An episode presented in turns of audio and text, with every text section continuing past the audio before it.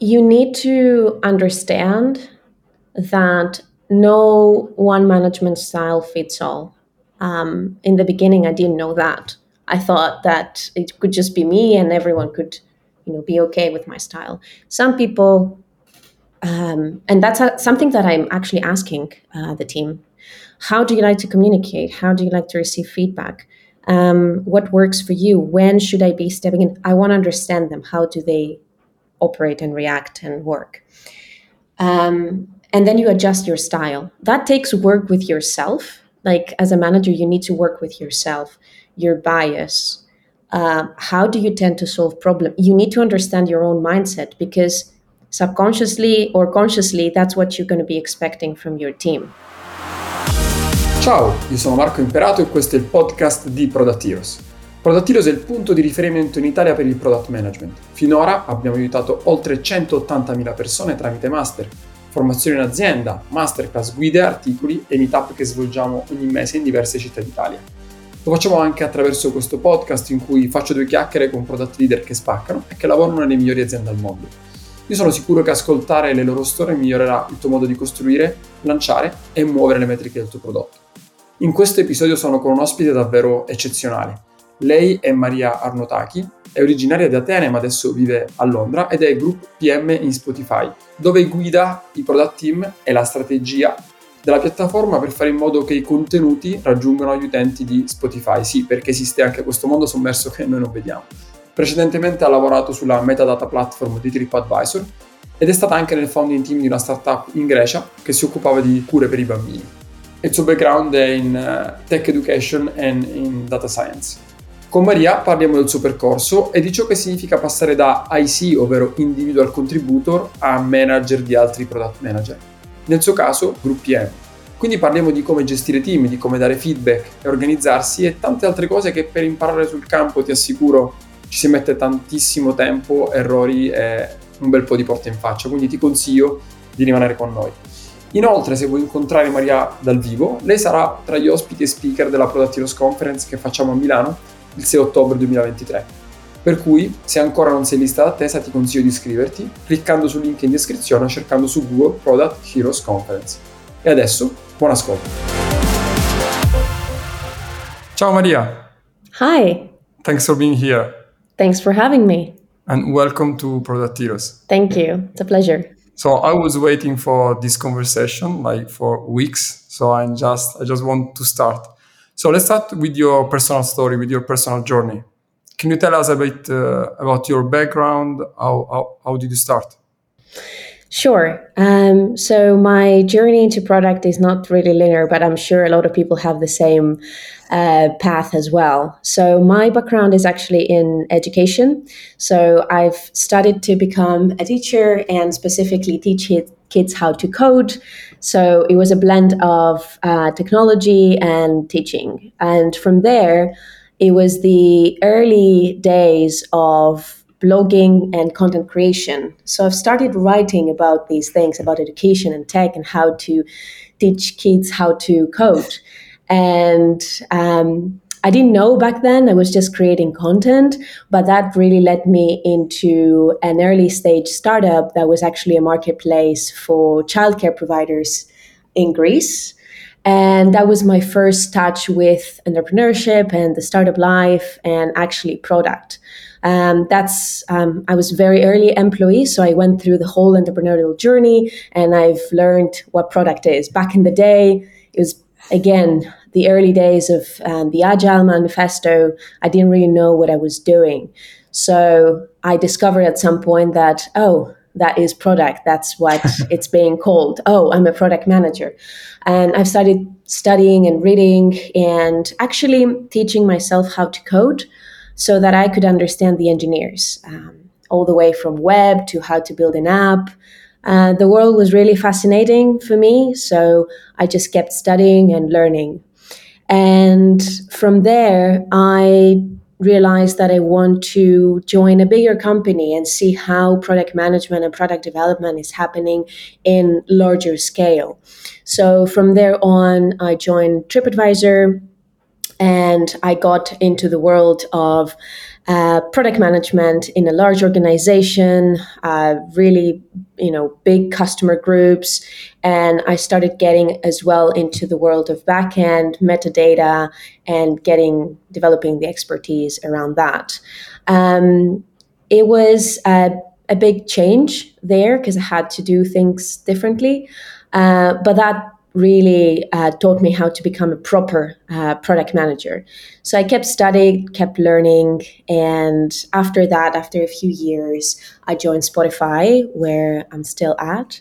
And uh, for the past years, I'm there. Um, I'm also managing product teams and the product strategy. So I kind of developed uh, myself through different roles, again in a large scale um, environment. I'm curious to know how was your first day at Spotify? I mean, because it's like one of the biggest product manager dreams. I'm working at Spotify, Netflix, companies like that. So how, how was your, your very first day? My very first day, I do remember that. Um, it was, I felt it was very organized. Uh, as a product manager, you would step in and you would have already um, a community uh, you would see that product development has been on for years. So it wasn't that you were coming, much like I felt at the startup, that there was no really structure, there was no uh, base. I felt really, really welcomed. And at the same time, though, I felt there was flexibility. Like I remember that um, I could have a voice, I could have an opinion about how things could improve. So although the company is really big. I could, you know, I felt like I could make a change. Great. And so today we are talking about you know, your your your switch from individual contributor to manager. Mm-hmm. And a few years ago, I, I thought it was the normal path. While I discovered that a lot of people just want to be super specific at something. Like the best in the world at something very specific. Could be ux could be javascript could be whatever. So why did you choose the management path? Which are the reasons behind your choice?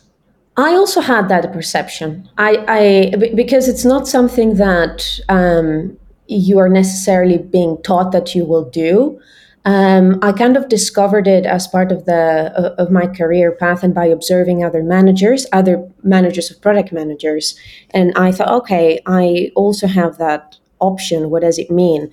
What I didn't realize was that it's a completely different job.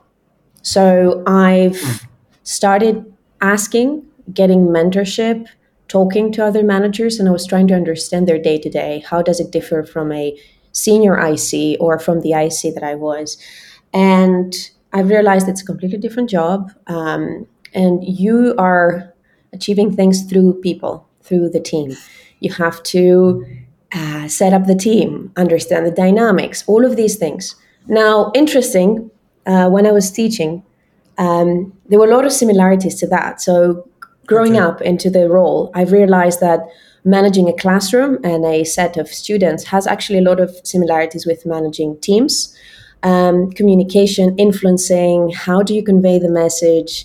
How do you um, ensure the different personalities and skills blend together so that they can achieve something together? So I got interested into that. It was a nice challenge.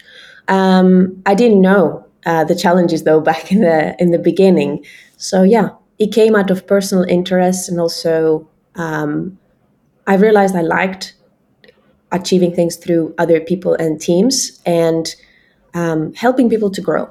You talked about communication. I think communication is one of the most underrated skill mm. because you know even when I started, I so it's it was super interesting to me the the first trade off you you have to make like okay I can do this thing by myself I will spend like one minute or I need to train someone who's gonna spend days to do that Mm, that is exactly the point. You have, even if you know the solution, or you may think you know the solution, but you have to leave room to the team to come up with another creative way that you haven't thought of. You need to step back. And even if you're really sure, it takes that coaching mindset that as an IC, you don't really have the chance to develop that much. Um, to guide people to find the question, f- define the question, and find a solution, and be open and not come through this top bottom approach like you have to do this the way I say so. It's taking a step back and asking a lot of questions, being a good listener, which is hard, um, and just take the information and develop it with the other person. It's it's a challenging thing because as an IC, you're so used to come up with solutions very quickly. You need to jump in and it's all on you. So it's a very different mindset to step back and judge when do I have to step in. There is also the other side. If you are really um, zoomed out, that's all, also not a good thing. You need to support the team. Mm. You need to feel like the team needs to feel that you're there to provide the direction, but not too much on the weeds. So that zooming in and zooming out, it's another skill that I also had to develop and I'm still developing. So the question is, how, how do you balance that? because what I feel is is that when someone on your team comes to you to ask you something, and then I discover the power of questions. Okay, so instead of giving an answer, just asking. Mm. So, but how do you balance this? It's very interesting, zooming out and zooming in. But to me, or to all the people I met that are becoming right now like managers, it's super hard to balance this part. How do you how do you do that? Do you have any advice for someone who's starting right now? Yeah, so th- there are actually a lot of um, resources out there on how to develop the coaching mindset, which I rely a lot on the questions. And you can use different frameworks. What I usually do is ask them whether we have the same understanding of the problem. So just to make sure that I'm, I understand, is this the problem you're describing? Really ask again and again oftentimes people use different words for different things, even within the same company that may mean something else. What is the problem in terms of impact? Like, what is it that you think is going to happen if you don't if we don't solve that? So we get on the same page. Then I'm asking, what do you think the next step is? As opposed me saying, I think the next step is for you to go and do that. And then the third one is, um, what do you think will happen if you take this step. With this approach, you're trying to see what the other person has in terms of answer in them already and just leave space and airtime for them to develop as opposed to you to go because maybe you're not right you're not there day to day with the team and there's going to be a point that you're not going to have the full information so you have to help them so the next question is about your organization. So Spotify is very famous, or at least was very famous, because some a few years ago he published like a paper on tribe squads, all the organization. So everyone went crazy about you know this methodology. So I'm asking, how uh, have you organized your team? How do you work together, and how many people uh, do you manage? So, in, independently of the company, I think it really it has to do with uh, the maturity of the team, the size of the team, and the business needs. Um, so at the moment, I'm managing a team of four PMs, but they also have their own squads. So we do have our routines and our structure as a product team because we are essentially overviewing a set of problems. And i'm also driving the strategy for these problems. So we, we need to come together um, to set the direction work together on the product strategy and just also develop um, ourselves as a team. I think that's another important thing. So not just coming together every week to check the status of a project but actually see the are the skills of that person being used in the best way right mm. now? Can they help another member of the team with something else? Are we being transparent? Do we share the same knowledge? Oftentimes especially when you're working with systems that they are dependent on each other you need to be very transparent about what's happening. In a distributed world and remote that becomes even harder because you need to put the information there all the time in a concise way. So we do that. We we really try to create the space for for this kind of information exchange. Do you work uh, fully remote with your team? A lot of te- a lot of team members are remote, are based remote. So I would say if you have at least one person that's permanently, you know, remote, it sets the tone for the team. So you have some opportunities to meet in person, but you have to um, come up with routines, documentation, uh, a rhythm, so that they know what's happening, what's coming up next, okay. and follow it. Yeah. Okay, speaking of organization, do you have any rituals? So, do you use any frameworks to, to get along with your team or to work uh, together? So, we do have our, um, as I said, our rhythms. So, we do have uh, meetings every week where I find them the more structured they are, the better. Um, in a sense that if you have an agenda of items to go over, I think that people come more prepared. And you also it takes it takes some skill to not the conversations you know get too long but actually get to the point. So we have the weekly where we go um, we check any blockers uh, we share. It with any meeting i like to ask the question is this meeting about communication information or connection same with my mm. team. I'm trying to create routines. Not ev- not all of the three things can happen in a meeting. So if we want connection, maybe we set some bonding time separate, remote. If we want information, we do it in a very structured way, so we minimize the uh, cognitive load. And if we want communication, we set it. Okay, for the next 20 minutes, we're going to discuss this. Um, and then we have uh, monthly and quarterly routines like uh, when do we review our product strategy? When do we review our product roadmap? We set separate time for that so that people okay. have the, the space. It's very interesting the, the framing about information, connection, and communication. Can you tell us more about that? Because it's the very first time I, I heard about it. So how did you come with this solution? I mean, is, is it a methodology that you use at Spotify? Like, why though is it your personal approach to, to management and meetings? So uh, it, yeah, it's not something that's coming from Spotify per se. I've uh, read it somewhere that I cannot recall because it's been quite some time. but it stuck with me. Definitely not my invention, uh, but it stuck with me because I've realized in the beginning I was trying to do everything, especially after the pandemic. In mm. in when you're all in the office, connection might happen in the beginning of the meeting. You're all together. You might say something, spend some uh, water cooler time uh, with the pandemic, meetings became a lot more structured. So I've realized we cannot do everything at the same time. We have to separate. And if the meeting is for communication and information, it needs a balance. If it's for information, it cannot be just me going into the meeting and saying, okay, this is my update, second update, third update. Because you're not in a natural uh, environment, physical environment, people t- tend to get silent. It's hard to just dump all yeah. the information. You need interaction. So by defining what this meeting is for, so we're going to do this. This is the update, and then we're going to discuss. It creates a lot more interaction in the meeting because it, it's easy to just you know sit back, uh, and not all of the team members are also you know inclined to just be vocal all the time. We have different, we have diversity in the group, for example, which is fine. We have to leave space for all of the people.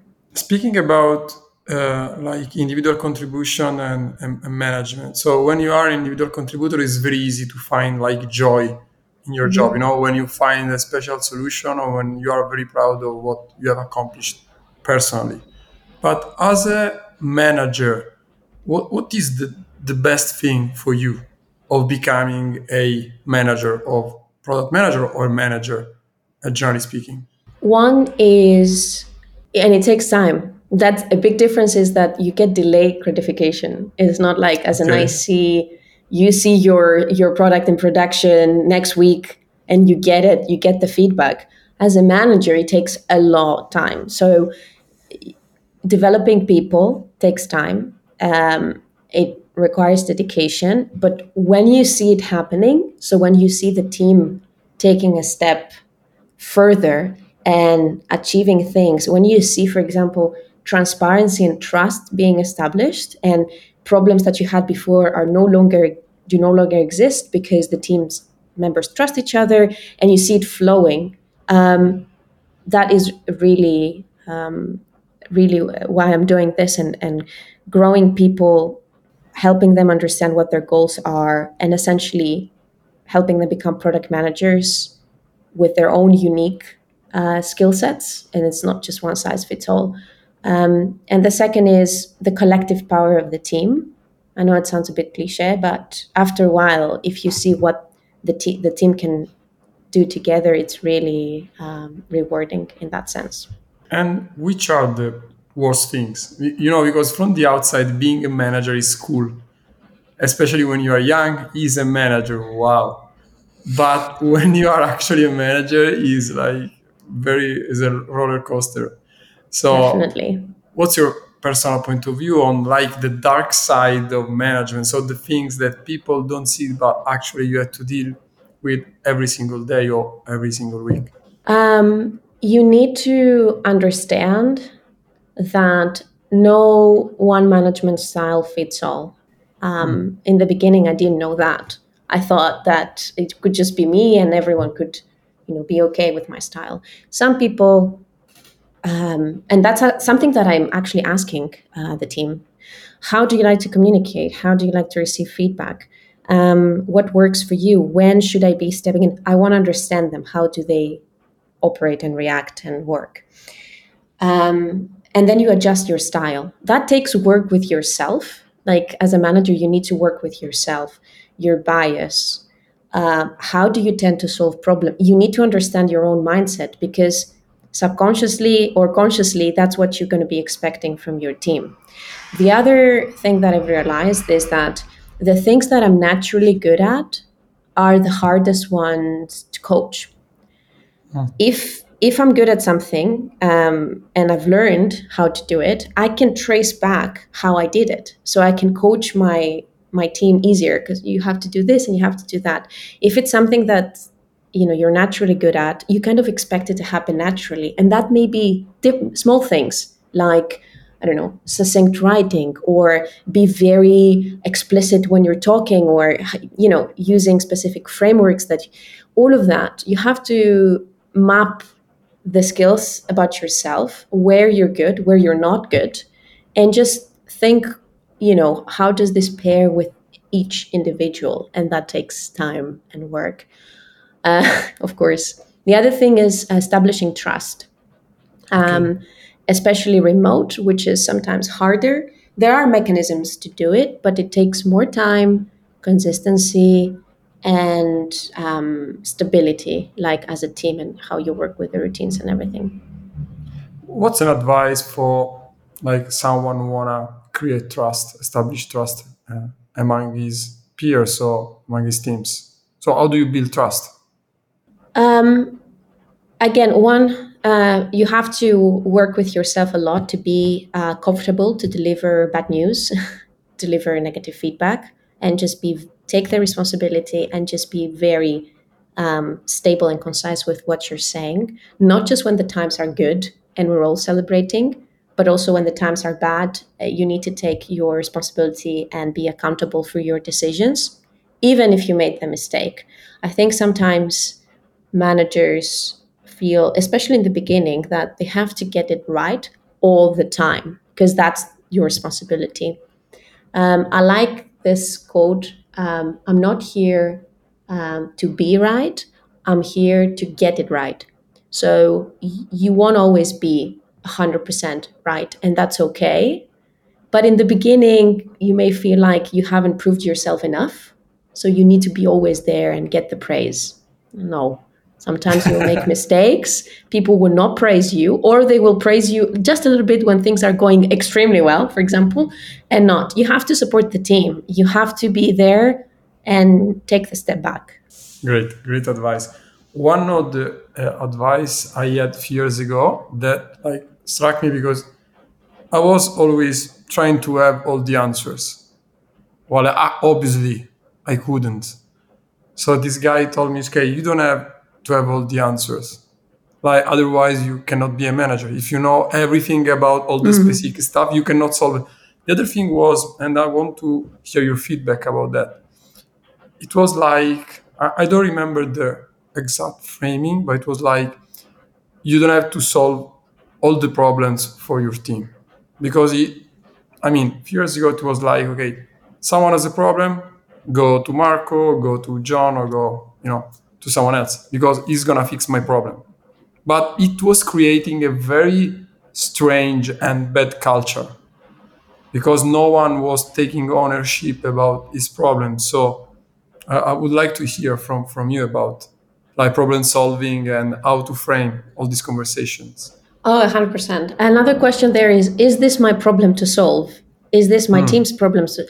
Uh, a lot of times it's not our problem to solve. And we have to say no if it isn't, and either drop it if it's not important or delegate it. And if it's our problem to solve, we may realize that we do not have all the answers. That's okay. And how do we work with the team to come up with collective options and then we decide together.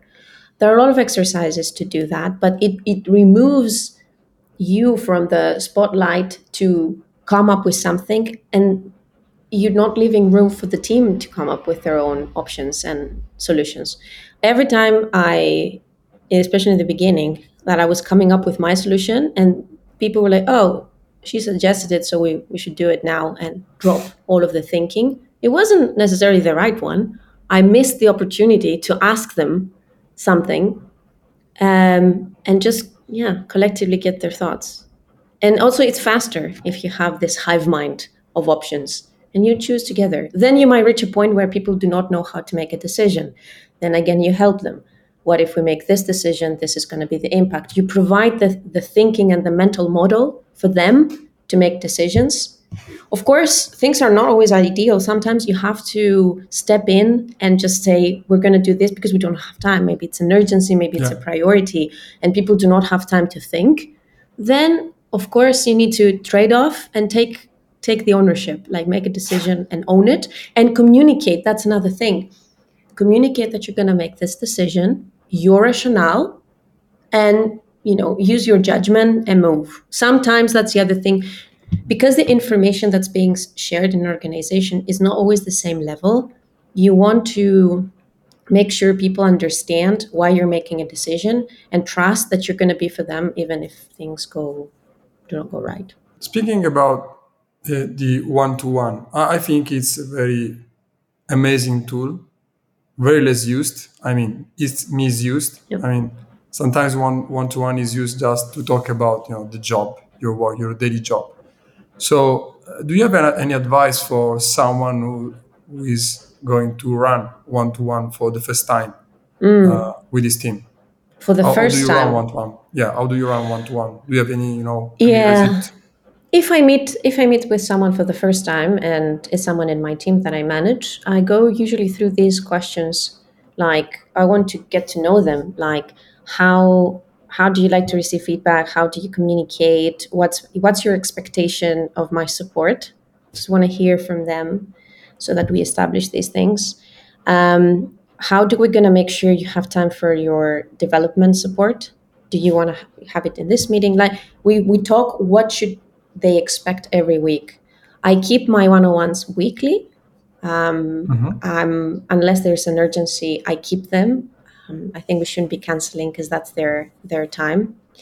Um, and there's another nice framework that um, my previous manager was using, and I find it very helpful. It's the three thumbs up, three thumbs down. Oh. Um, so you ask them, tell me three things that are going well, either work or life and three things that they're not going well. They may not have three things, but I find this as a mechanism to unlock conversations and have visibility into things that do not come up with the agenda. I think that's one problem with the strict agendas. People just tend to focus and you miss this kind of free flowing conversation that may give you insights. So I use that. Um, another thing is uh, I encourage them to participate in the agenda so I, like they come up with their own problems and issues. And I've realized that sometimes it takes time. So silence is okay in the meeting. Mm. That's another. You may, you know, take a minute. It's okay. We do not have to consume all of the time. People may need time to think, which again, in a remote environment, because interactions happen so quickly, you feel like, oh, it's awkward. So it's not. You can just be silent for a bit. How, how do you manage? It's super interesting. How do you manage silence?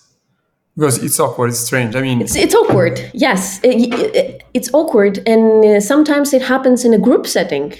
Sometimes okay. you, you, you know, or you may ask them, you know, you finish saying something, you ask them thoughts or questions, and everyone goes silent.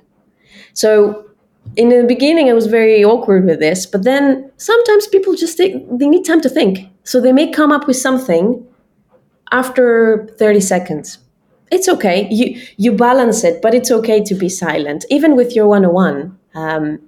Yeah, it's. I'm gonna uh, use that. I'm gonna use that because when you ask any thoughts or questions, usually, I no one asks anything in the first five to ten seconds. So, to you, the instinct is to jump in. Okay, so goodbye. Uh, talk to you next Monday. Yeah, exactly. While waiting one minute, like being silent should be yeah. Super strange even for you at the beginning it, very uncomfortable. of course. If even if you had a let's say an emotional conversation or something that you know it, it, it takes time to digest um, it's okay to leave it. It also i've seen some teams taking one minute towards the end of the meeting silent writing in the agenda.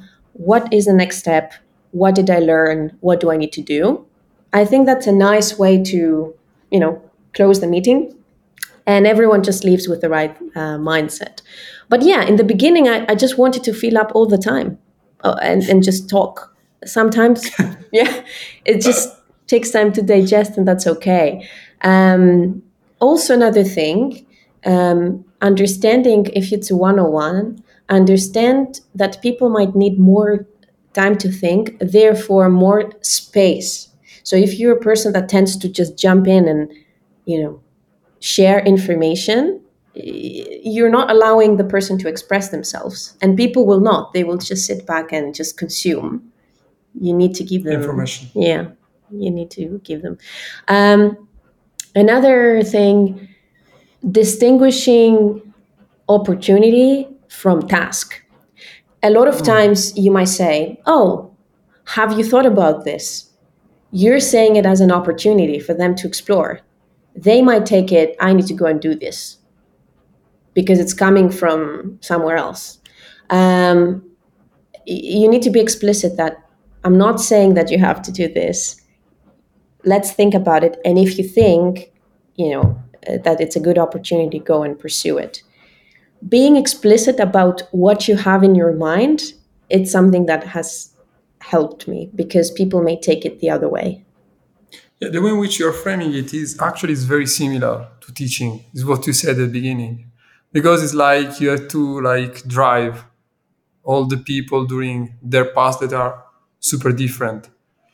And but my my question is okay, but everything super, but what was your biggest mistake, like your biggest learning during your path?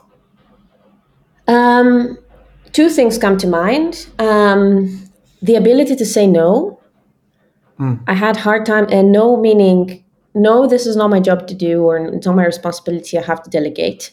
Instead, I was just taking on a lot of responsibilities or um, things that were too much for my plate. So protecting time, which if you don't do for yourself, there's a mistake that you're going to have let it happen for your team. You need you need to be very strict and mindful about how your team's spending their time, but also your time, so that you know you help them. Um, so saying no, setting boundaries for for that. And the second one was uh, dealing with negative feedback, uh, especially when I had to deliver it in cases that I knew or I wasn't sure whether the reaction was going to be something that I could handle. So being comfortable in delivering feedback in a way that's helpful for the other person, but um, and and sometimes things will not go right. That's another form of boundary. So put the boundary, deliver the feedback, be concise, and just you know work with the person and yeah move on and sometimes i w- i've had a hard time delivering that feedback i would um, either dance around or not just you know, provide it as it is. Sometimes you have to do that. After a few times uh, of practice, it became easier, but it's not something that we're used to.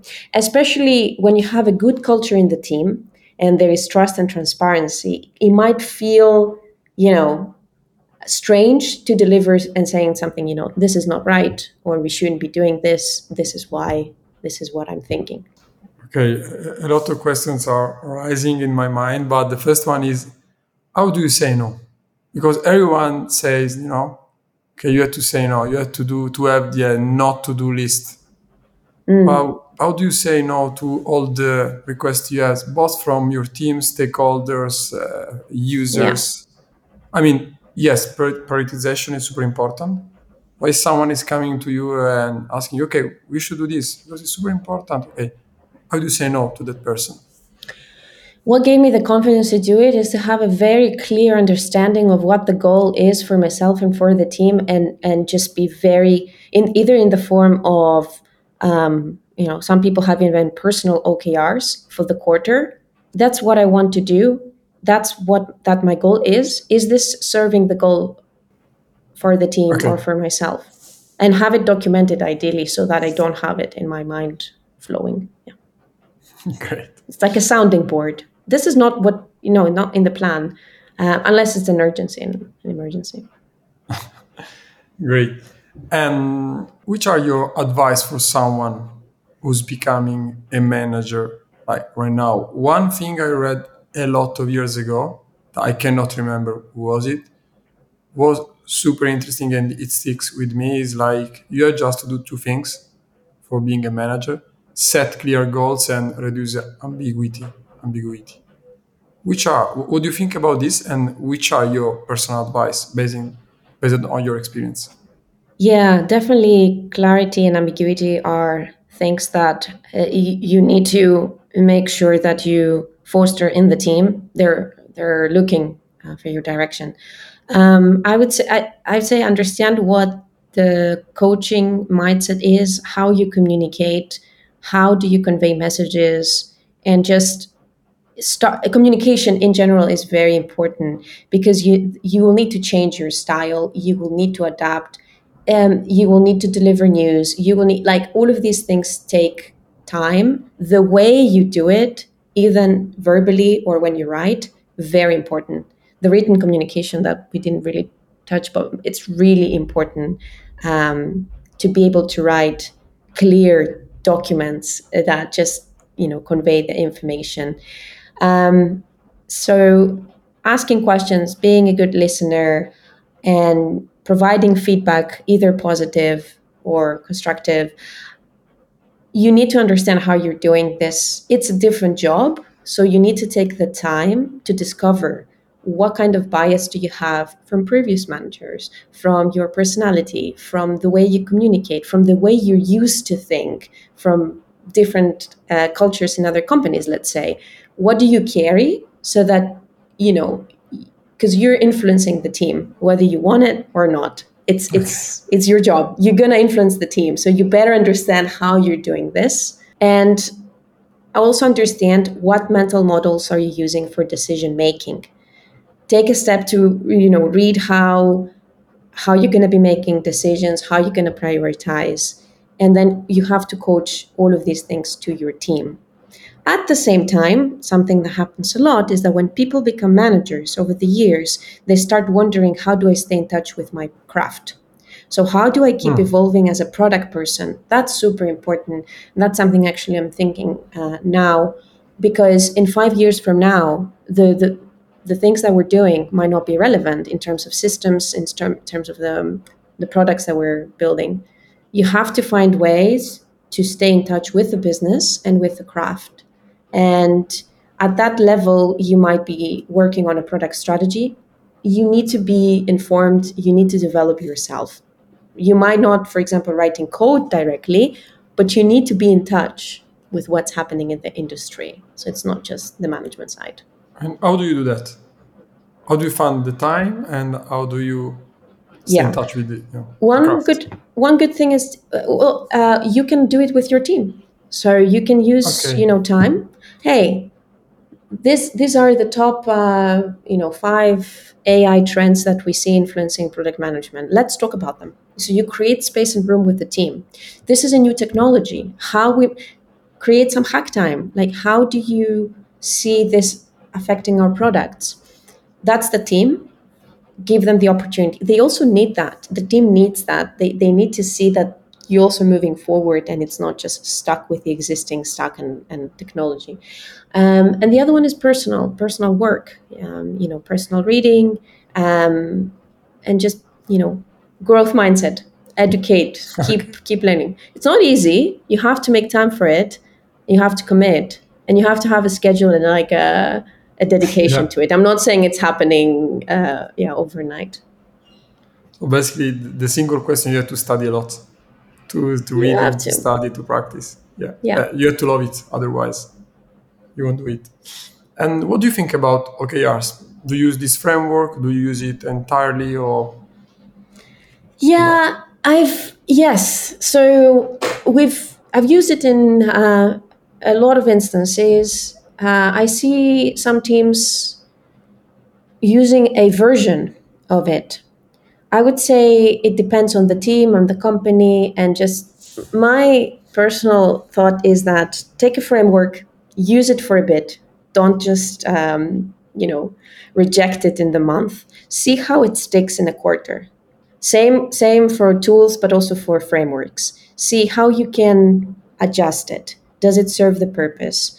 Um, with OKRs, yeah, it works if you follow the methodology. Some some teams I see doing successfully. One problem that I've seen with them is that um, you may see teams adjusting the confidence, or you know, you're supposed to stretch yourself and just do the seventy percent. Some yeah. teams you see them doing like this wave of setting easier goals one quarter they hit them. Then they yeah. switch to harder then, then they, switch to easier because they and that's the like the the semiology of it is like they get affected like oh we didn't hit it. So it's a very like powerful message that we didn't hit it did we? Like you need to coach them to go back to the impact. And the other thing is that sometimes teams conflate okrs with kpis you might not be able to hit the KPI in a quarter. That's not the point. The point is to move the needle a little bit. How much do you move it? What was the impact and measure it? It requires a very data driven approach as well. You need to really know. Um, so, yeah, it depends. I would definitely give it a try and see how it fits. Okay. Um, but if you have to explain to someone the difference between KPIs and, and OKRs, because we do a lot of training with OKRs, uh, to companies, but they they got confused. So they, they start to like rambling about the KPIs, just numbers to hit. Mm. what's the main difference in your opinion? I mean, let's say that you want to increase sales by 9%, and that's a KPI for your company. You might have a team that's working on a very specific thing, and they have a quarter they're not going to be able to move the target 9% for the whole company in a quarter. That's a KPI you're looking towards. You might be able to move 2% for your own uh, feature, for your own product. Um, and that contributes to it. So it's how much you're moving the needle on your end. And the other thing is that a lot of times teams do not have the time, like they ship something to production and they're waiting. The 9% is not going to come on Monday it may come three three months after that yeah. you know? So you have to keep working towards it and keep the kpi measurement separate because you might have you know other sales team the marketing team like everyone might be working towards that. So if you had to have one single advice to someone who's gonna start as a pm want to become a pm like think about yourself a few years ago you had to start which is the single advice you would have liked to to, to receive? Um, I would say if there if that person is within a company or a role, look for a problem that is interested to you, whether that's your uh, you know something that you're familiar with in an industry or your company, and try to come up with a solution or try to build something towards it. It might be a doc a slide deck. It doesn't have to be code necessarily, but get into the mindset of how would I solve this? And this has helped me understand the product life cycle. I didn't know in the beginning what was that, but it's like the idea from idea to shipping. There are a lot of different steps. Start understanding what those steps are. Um, in the beginning, I was just writing product opportunity docs. Like I okay. see this problem. What's my problem? What's the and there are a lot of resources out there how to write a product opportunity doc.